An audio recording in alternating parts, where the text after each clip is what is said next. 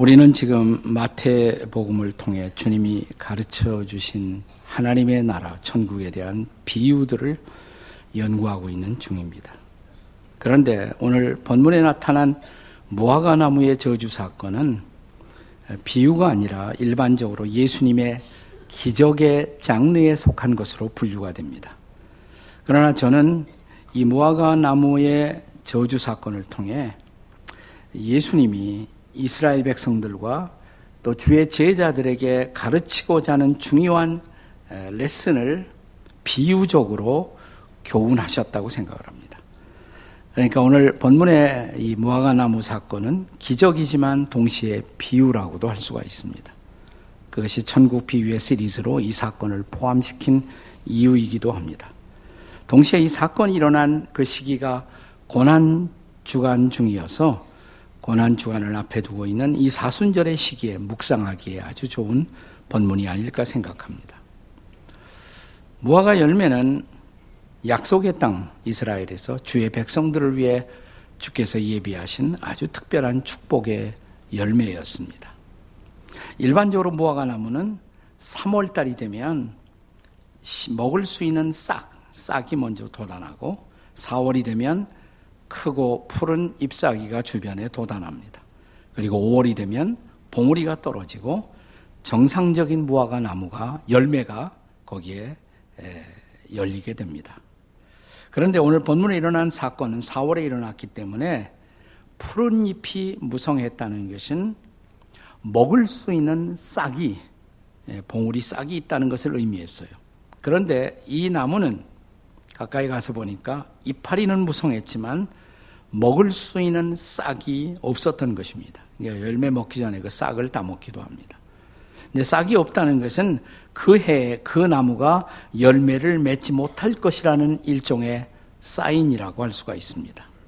외관상으로 자 잎사귀가 푸르고 무성해 보였지만 열매를 맺을 수 없었던 나무 이 나무야말로 당시 하나님의 백성들을 대표하는 이스라엘의 모습이었고 심지어 주님을 따르고 있는 제자들의 모습이었던 것입니다.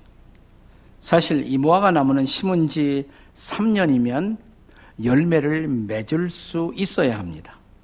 자, 이제 예수님이 제 아들을 만나 시간을 얼마쯤 지냈을까요? 한 3년. 그 3년이 가까우고 있었어요. 그러니까 열매를 기대할 만한 시간이 흘러간 것입니다. 자, 이제 예수께서 당신의 제자들, 그러니까 천국 백성들에게 기대하신 것 무엇이었을까요? 열매입니다. 열매. 그렇다면 오늘의 천국 백성, 오늘의 주의 제자들에게 주님이 지금 기대하시고 있는 열매는 뭘까요? 첫째로 그것은 삶의 열매입니다. 삶의 열매. 우리 옆에 사람 쳐다보고 삶의 열매를 맺읍시다. 이렇게 시작. 삶의 열매를 맺읍시다. 무화과 나무는 성경에서 아주 자주 이스라엘 민족을 상징하는 나무로 등장합니다. 때로는 포도나무가 이스라엘 민족의 상징으로 등장하기도 하지만 더욱 자주 무화과 나무가 어떤 민족적인 상징으로 등장하고 있습니다. 그런데 이 무화과 나무가 지금 어떤 처지에 있었다고요? 이파리는 무성한데 열매가 없었다는 것입니다. 자, 본문에 19절 말씀을 함께 읽도록 하겠습니다. 19절입니다. 다 같이 시작. 길가에서 한 무화과 나무를 보시고 그리로 가사 잎사귀 밖에 아무것도 찾지 못하시고 나무에게 이르시되 이제부터 영원토록 네가 열매를 맺지 못하리라 하시니 무화과 나무가 곧 마른지라. 자, 여기 이파리는 무성한데 열매가 없었던 나무. 이것이 당시 하나님이 선택한 백성이었던 이스라엘의 모습이고 특별히 이스라엘 종교의 모습이었던 것입니다. 여전히 그들에게 성전은 중요했어요. 그들은 여전히 성전을 어, 주기적으로 출입하고 있었고 성전에서 진행되는 여러 가지 의식에 참여하고 있었습니다. 그럼에도 불구하고 당시 하나님의 백성들의 마음은 그들의 삶은 하나님에게서 점점 더 멀어지고 있었던 것입니다.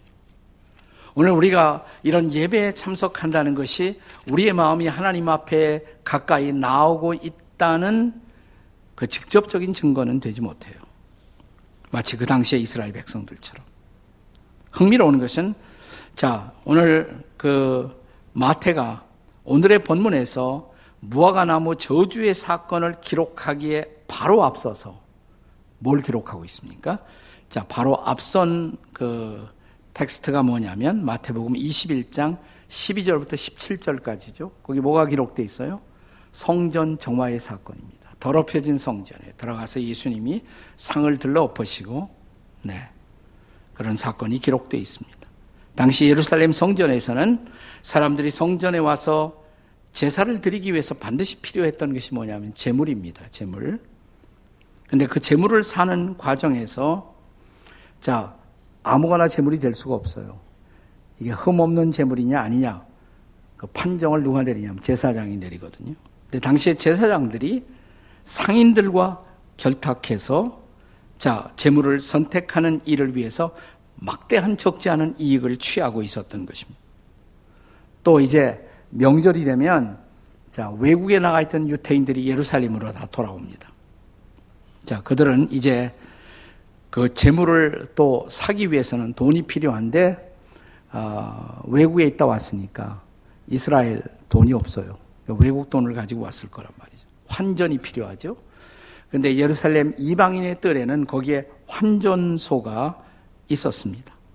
근데 이런 환전의 과정에 있어서 당시 제사장들이 상인들과 결탁하면서 폭리를 취하고 있었던 것입니다.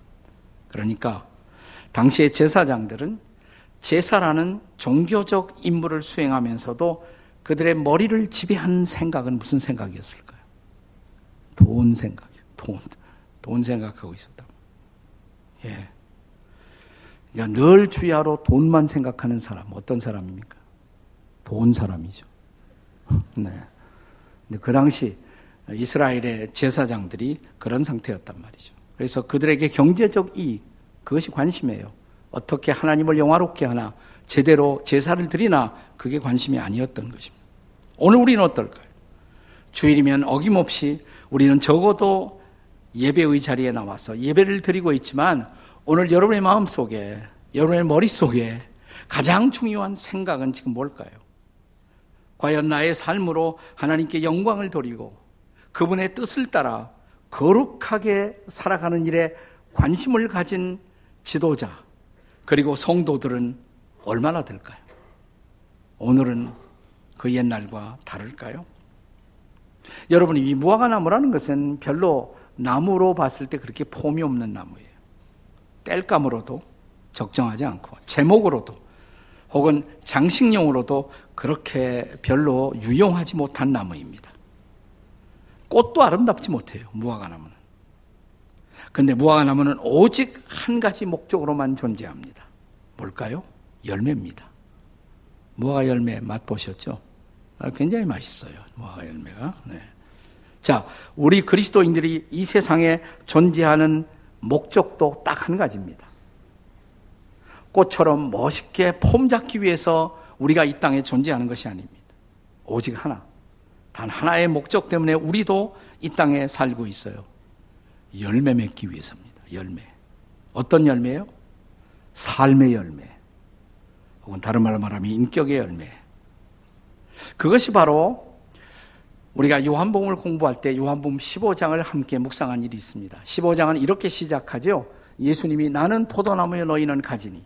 자, 가지가 된 우리가 포도나무이신 예수님께 붙어 있을 때 맺어야 할 열매. 요한복음 15장 전체 교훈이 그거예요. 자, 15장 우리가 잘 아는 16절의 말씀을 한 번 더 읽어보겠습니다. 요한무 15장 16절 시작. 너희가 나를 택한 것이 아니요 내가 너희를 택하여 세웠나니 이는 너희로 가서 열매를 맺게 하고 또 열매가 항상 있게 하려 함이라. 그러니까 내가 너희를 선택한 목적, 너희를 크리스천 되게 한 목적, 너희를 구원한 목적 딱 한 가지다 이 말이에요. 열매 맺으려고. 우리의 삶에 항상 그 열매가 있도록 하기 위해서. 그런데 문제는 열매가 뭐예요? 우리가 요한복음 15장을 공부할 때 제대로 하신 분은 딱 생각이 나실 거예요. 그 열매가 뭡니까? 자, 우선 요한복음 15장에 여러 가지 열매가 등장하지만 첫째로 강조된 제일 중요한 열매는 사랑의 열매입니다. 사랑의 열매. 자, 요한복음 15장 9절 한번 읽어 보세요. 15장 9절. 시작. 아버지께서 나를 사랑하사, 네. 나도 너희를 사랑하였으니 나의 사랑 안에 거하라. 하나님은 사랑이세요. 우리가 그분에게 붙어 있다면 우리도 사랑의 열매를 맺어야 된다. 나의 사랑 안에 거하라. 사랑의 열매예요. 근데 두 번째, 두 번째로 강조된 요한복음 15장의 열매가 있다면 기쁨의 열매입니다. 요한복음 15장 11절 같이 읽어요. 시작. 내가 이것을 너에게 이름은 내 기쁨이 너희 안에 있어 너희의 기쁨을 충만하게 하려 함이라. 기쁨의 열매예요. 기쁨의 열매. 근데 사랑, 기쁨 이렇게 강조되었어요. 근데 그 순서를 보면 생각나는 또 다른 성경 구절이 없습니까? 여러분, 우리가 바울 사도가 성령의 열매를 가르치면서 아홉 가지 열매. 첫째가 뭐예요? 사랑과 그다음에 희락과 희락이 뭐예요? 기쁨이죠. 똑같은 순서예요. 사랑, 기쁨. 그다음에 뭐 화평, 우레참, 자비, 양선 여러 가지 열매가 나와요. 이건 다 예수님의 속성이에요. 내가 그 열매를 맺는다. 예수님 닮아간다 이 말이죠. 네. 사랑하며 살고 기뻐하며 살고 인내하면서 살고 자, 하나님의 백성답게 아름답게 살아가는 삶의 열매, 그 열매를 주님이 저와 여러분에게 기대하신다는 것입니다. 그래서 산상수훈에서도 예수께서 이렇게 말씀하십니다. 마태복음 7장 19절과 20절의 말씀 다 함께 읽습니다. 시작. 아름다운 열매를 맺지 아니하는 나무마다 찍혀 불에 던지느니라. 이러므로 그들의 열매로 그들을 알리라. 아름다운 열매 맺지 못하면 다 찍어버리겠다. 근데 열매가 우리를 나타낸다. 열매로 우들의 정체를 알리라. 우린 정말 아름다운 열매 맺고 있느냐 이 말이죠. 자, 근데 그 다음 절도 우리가 잘 아는 구절이에요. 마태복음 7장 21절 한번 다 같이 읽겠습니다. 시작. 나더러 주여 주여 하는 자마다 다 천국에 들어갈 것이 아니에요. 다만 하늘에 계신 내 아버지의 뜻대로 행하는 자라야 들어가리라. 우리가 나더러 주여 주여 이 주여 주여를 전 세계 교회에서 가장 힘차게 하는 교인들이 누구예요? 한국 교회 교인이죠. 우리는 하나 더 붙였어요. 주여 주여 두 번이 아니라 우리는 만세 삼창을 본다고 주여 삼창 주여 주여 주여. 네. 그런데 주님은 우리에게 이렇게 말씀하십니다. 나더러 주여 주여 하는 자마다 이 주여 주여라는 것은 신앙의 고백이고 신앙의 표현이죠. 근데 그게 무화과 잎사귀 같은 거예요. 잎사귀. 신앙의 고백이나 표현이 물론 필요해요. 그러나 중요한 것은 뭐냐? 주여 주여 하는 것이 중요한 것이 아니라 정말 그를 주로 모시고 사느냐 이 말이에요. 그 삶이 있느냐 이 말이죠. 그러니까 뜻대로 행하는 삶 이게 무화과 나무의 열매다 이 말이죠. 잎사귀는 주여 주여고 뜻대로 행하는 삶이 바로 열매다 이 말이죠. 열매. 그렇습니다. 주께서 천국 백성들에게 주의 제자들에게 기대하신 열매, 삶의 열매, 인격의 열매, 이 아름다운 열매입니다. 자, 다시 한번 옆에 있는 분들에게 아름다운 열매 꼭 맺읍시다. 한번 해보세요. 시작. 아름다운 삶의 열매 꼭 맺읍시다. 이 열매를 얘기하시면서 예수님이 우리에게 기대하신 또 하나의 열매가 있다면 두 번째는 믿음의 열매입니다. 믿음의 열매. 자, 본문 20절, 21절을 읽겠습니다. 함께 읽어요. 다 같이 시작. 제자들이 보고 이상히 여겨 이르되 무화과 나무가 어찌하여 곧 말랐나이까 예수께서 대답하여 이르시되 내가 진실로 진실로 너에게 이르노니 만일 너희가 믿음이 있고 의심하지 아니하면 이 무화과 나무에게 된 이런 일만 할 뿐 아니라 이 산도로 들려 바다에 던지리라 하여도 될 것이요. 자, 이 무화과 나무 저주 사건을 통해서 예수님이 제 아들에게 기대하신 또 하나는 뭐냐면 믿음의 성숙입니다. 믿음의 자람. 믿음의 열매예요. 열매를 기대하신 거예요. 여기 너희가 믿음이 있고 의심하지 아니하면 이런 일도 일어날 수 있다. 말씀하실 때 그 믿음, 그 믿음의 근거나 믿음의 대상은 뭘까요? 주님의 말씀이죠. 무화과 나무가 예수님이 딱 말씀으로 한마디 저주하시니까 어떻게 됐어요? 말씀하신 그대로 말라버렸단 말이죠.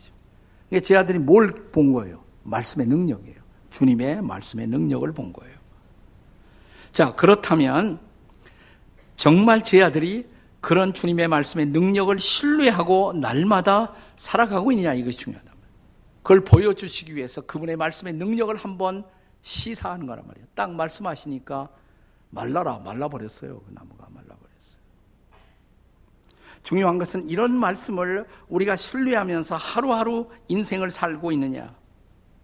복음적 그리스도인들의 믿음의 근거, 믿음의 대상은 언제나 변함없이 주님의 말씀입니다. 우리가 늘 기억하는 로마서 10장 17절에 그러므로 믿음은 어디에서 나며 들음에서 나며 들음은 무엇으로 그리스도의 말씀으로 말미암았느니라. 예, 말씀이 바로 우리의 믿음의 근거죠. 자, 그런데 우리가 말씀을 신뢰한다는 것은 말씀만 신뢰하는 것이 아니에요. 그 말씀을 말씀하신 분을 신뢰하는 것을 전제로 하는 것입니다.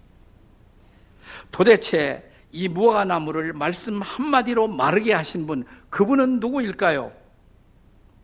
그분이 바로 이 무화과 나무를 만드시고 그 나무를 다스리시는 분. 그분이 창조자요. 그분이 섭리자이심을 지금 나타내고 계신 거예요. 더 나아가 그분은 이 나무를 살릴 수도 있는 분, 구원의 주님이시고 이 나무를 심판도 할 수 있는 분, 구원의 주님, 심판의 주님이라는 것을 이 사건을 통해서 보여주시고 있는 거란 말이죠. 자, 이걸 민족적으로 한번 적용해 보자면, 자, 이스라엘 백성들을 선민으로 부르셨어요. 그리고 선민으로 존재케 하셨어요.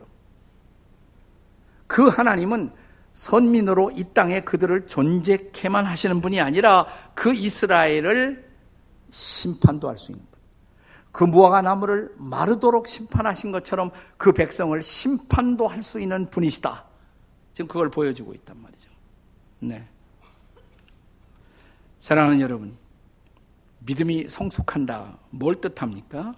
그건 믿음의 대상이신 그분을 내가 점점 더 깊이 알아가며 그분을 온전히 신뢰해가는 과정. 그게 믿음의 성숙이죠. 그게 믿음의 성숙이에요. 마치 그것은 부부의 부부 관계의 성숙과도 같습니다. 자, 우리 부부 관계가 성숙한다 뭐예요? 서로가 서로를 시간을 흘러가면서 더 깊이 알고 이해하고 신뢰하고 사랑하는 것. 그게 부부 관계의 성숙이잖아요. 주님과 나 사이의 관계도 마찬가지예요. 네.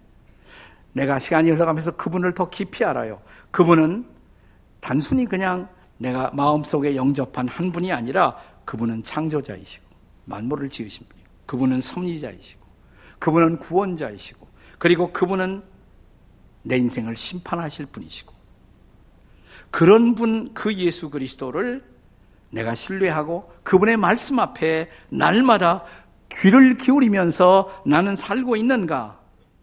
이게 믿음의 성숙이고 믿음의 열매다 이 말이죠. 자, 우리 다시 한번 옆에 있는 분들에게 믿음의 열매를 맺읍시다. 한번 해보세요. 믿음의 열매를 맺읍시다. 세 번째 열매가 있어요. 오늘 본문에서 주님이 기대하신 열매, 그건 기도 응답의 열매입니다. 기도 응답의 열매. 천국 백성, 천국 제자된 저와 여러분에게 우리 주님이 기대하신 열매, 기도 응답의 열매입니다. 마지막 구절. 자, 22절 말씀입니다. 같이 읽습니다. 22절 시작. 너희가 기도할 때 무엇이든지 믿고 구하는 것은 다 받으리라. 아멘이십니까? 근데 이건 요한복음 15장의 교훈과 딱 일치하잖아요.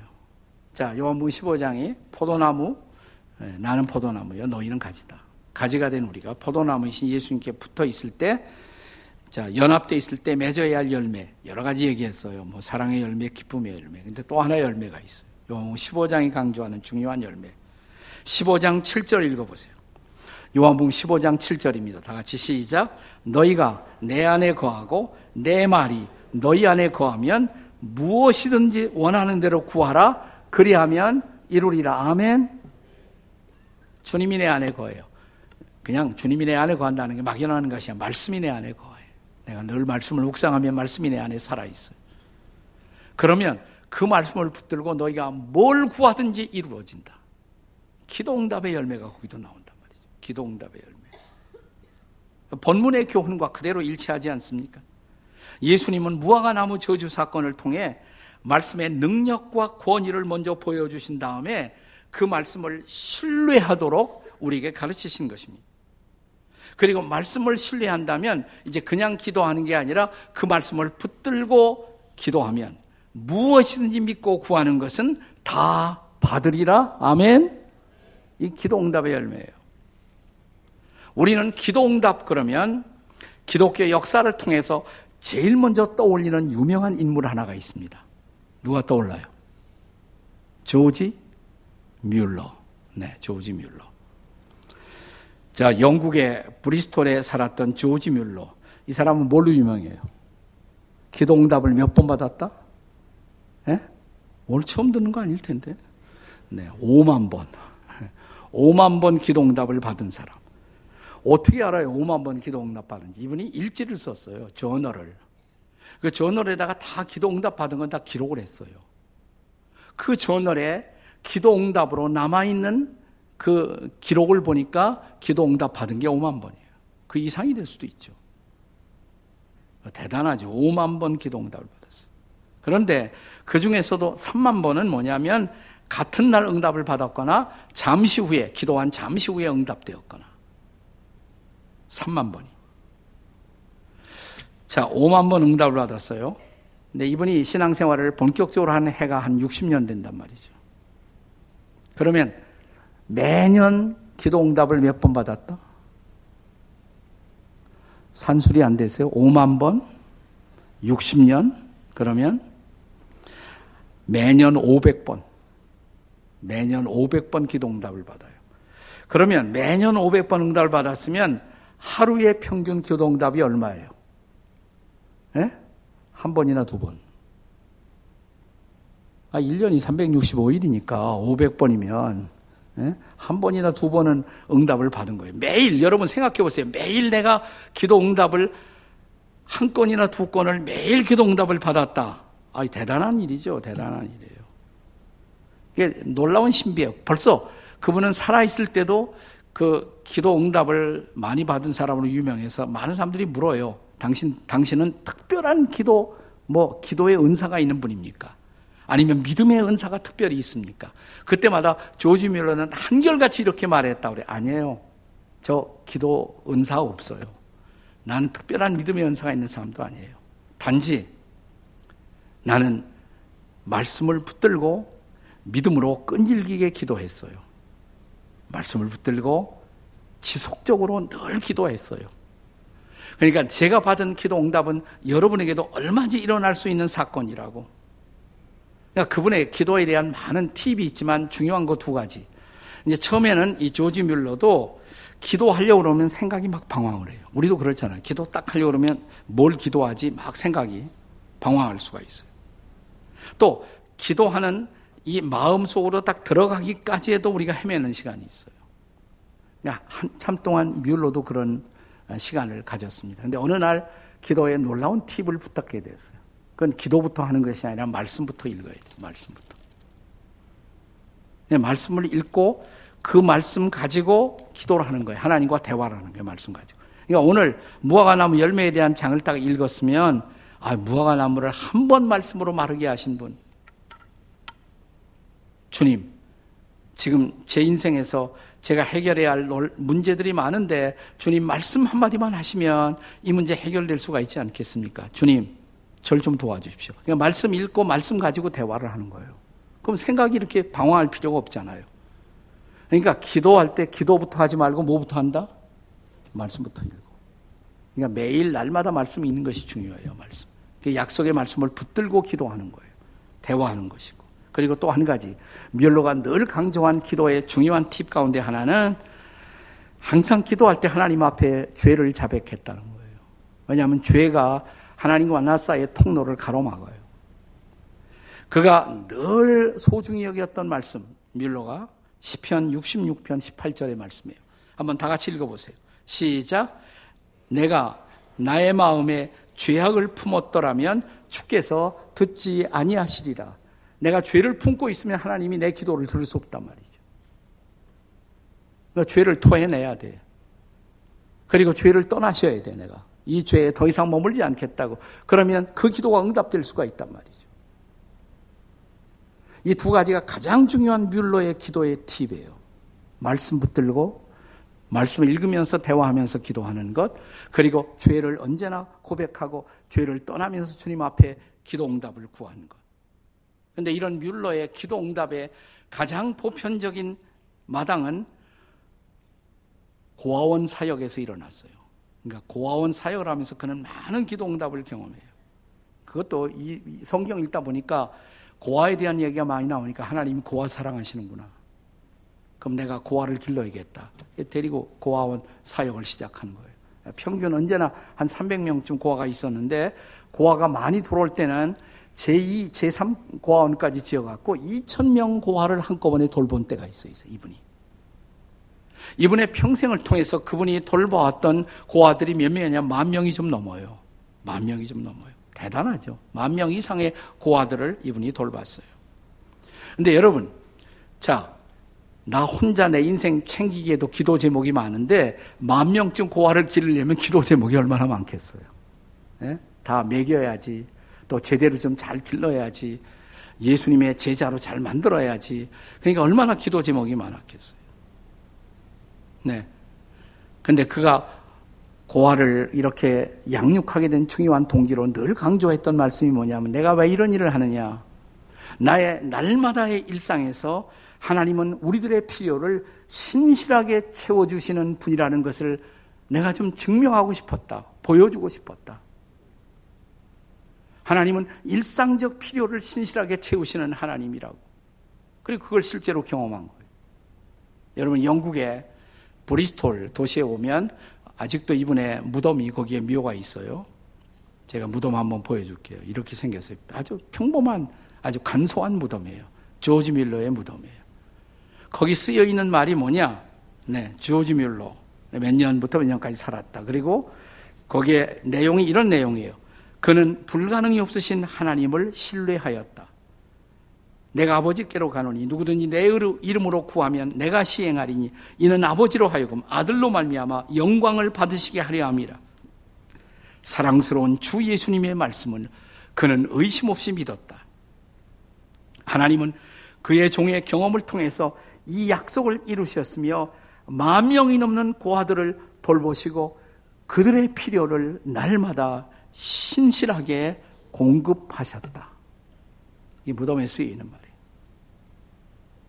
자, 어느 저녁에 고아원의 보모가 원장이니까, 조지 밀러가 원장이니까 와서 이런 보고를 합니다. 원장님, 내일 아침 양식이 없어요. 내일 지금 고아들의 양식이 다 떨어졌어요. 알았다고. 기도하자고. 자, 그 이튿날 아침 식사가 시간이 됐어요. 먹을 게 없어요. 어떻게 하죠? 원장님? 그냥 다 식당에 모이게 해. 그래서, 자, 고아원 식구들이 다 식당에 와서 뭐 매일처럼 앞에 식탁에 접시 놓고, 접시는 있는데 먹을 게 없단 말이죠. 원장님이 일어나서 기도를 합니다. 오, 하나님, 늘 우리의 필요를 공급하시는 하나님을 찬양합니다. 오늘도 일용할 양식을 공급해 주심을 감사합니다. 빈 접시인데. 주님을 찬양합니다. 그의 기도가 끝나자마자 누군가가 와서 문을 두들깁니다. 보니까 그 동네에 빵가게 사장님이에요. 빵가게 사장님이 밤에 이상하게 밤잠을 이루지 못하게 돼요. 생각하다가, 아, 뮬러 원장님 고아원에 빵이 떨어졌나 그런 생각이 이 빵가게 주인이 들었대요. 그래서 새벽 2시부터 일어나갖고 아침까지 빵을 쪄갖고 지금 빵을 가지고 왔다는 게 프레시한 빵을 가지고 왔다. 할렐루야. 네. 자, 빵을 다 놨습니다. 그가 떠나가자마자 또 한 사람이 문을 두들깁니다. 고아원 문을. 이번에는 우유가게 주인이 카트에다가 우유를 싣고 고아원 앞을 지나다가 경미한 사고를 일으켜서 우유 몇 병을 뒤집어 엎었어요.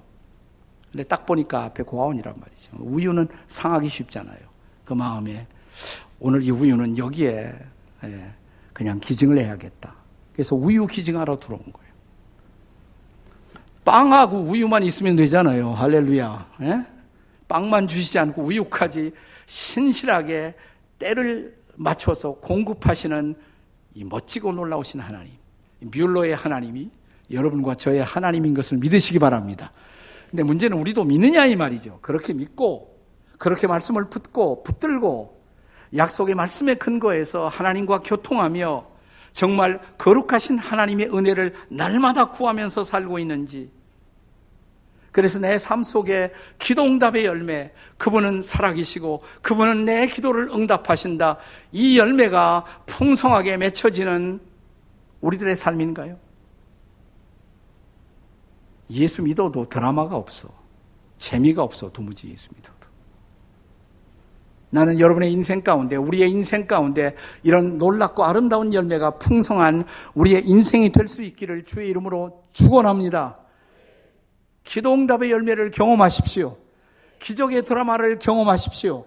뮬로의 하나님이 우리의 하나님인 것을 선포하시기 바랍니다. 할렐루야! 함께 같이 기도하시겠습니다.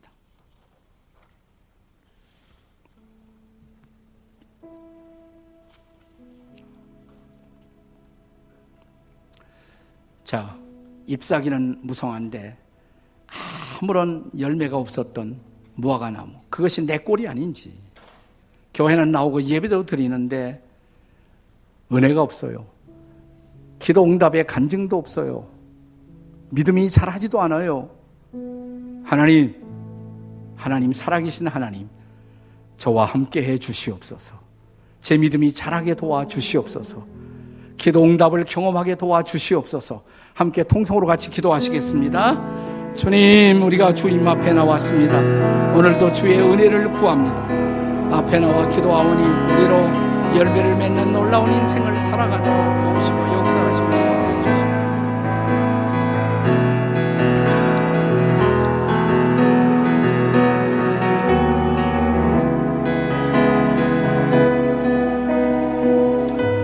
우리 함께 기도해 주 앞에 나와 무릎 꿇고 긍휼 베푸시는 주 하늘 향해 두 손 들고 하늘 문이 열리고 은혜의 빗줄기 이땅 가득 내리도록 주님, 주의 긍휼이 필요합니다. 은혜가 필요합니다. 기적이 필요합니다. 오 하나님, 우리의 믿음 자라게 도와 주시옵소서. 말씀을 붙들고 사는 자들이 되게 해 주시옵소서. 말씀대로 이루시는 하나님을 경험하게 도와 주시옵소서. 이 놀라운 기도 응답의 열매들을 경험하는 한 주간이 되도록 역사해 주시옵소서. 예수님의 이름으로 기도합니다. 아멘.